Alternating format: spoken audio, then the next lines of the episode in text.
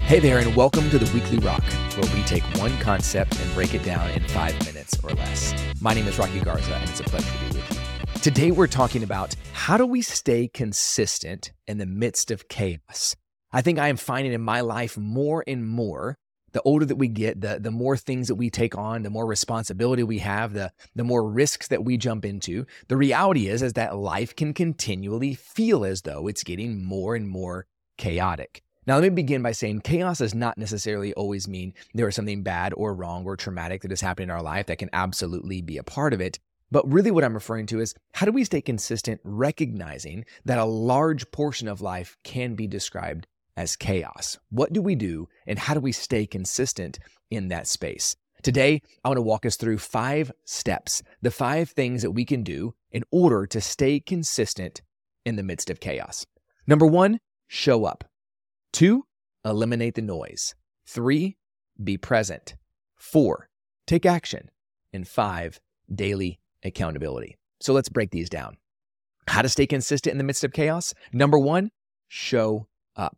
I cannot tell you how many times in my life I have found that the key to beginning to stay consistent begins with the ability to show up. I cannot even begin to overstate how important it is for us to show up, regardless of what's going on, regardless of what's happening, or even at the time, sometimes how we are feeling, show up.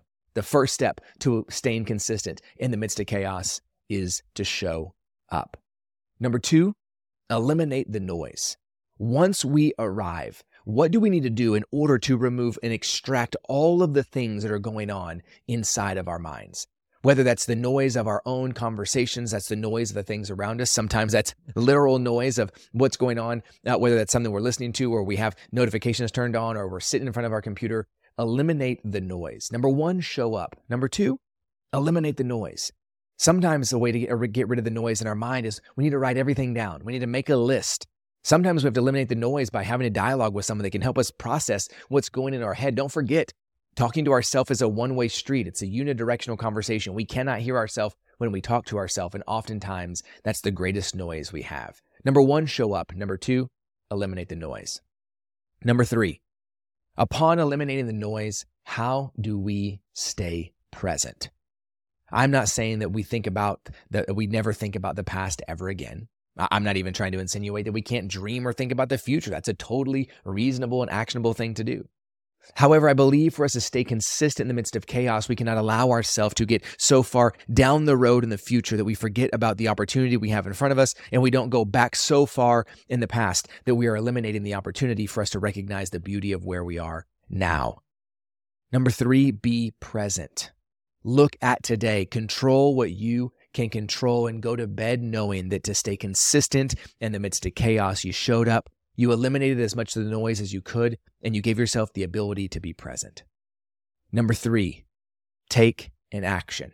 One action, one simple thing. What's one thing that you can control that you can do today? Show yourself that you have the ability to do it today. Take an action, take a step in the direction that you want as it aligns with your ability to maintain and to be consistent.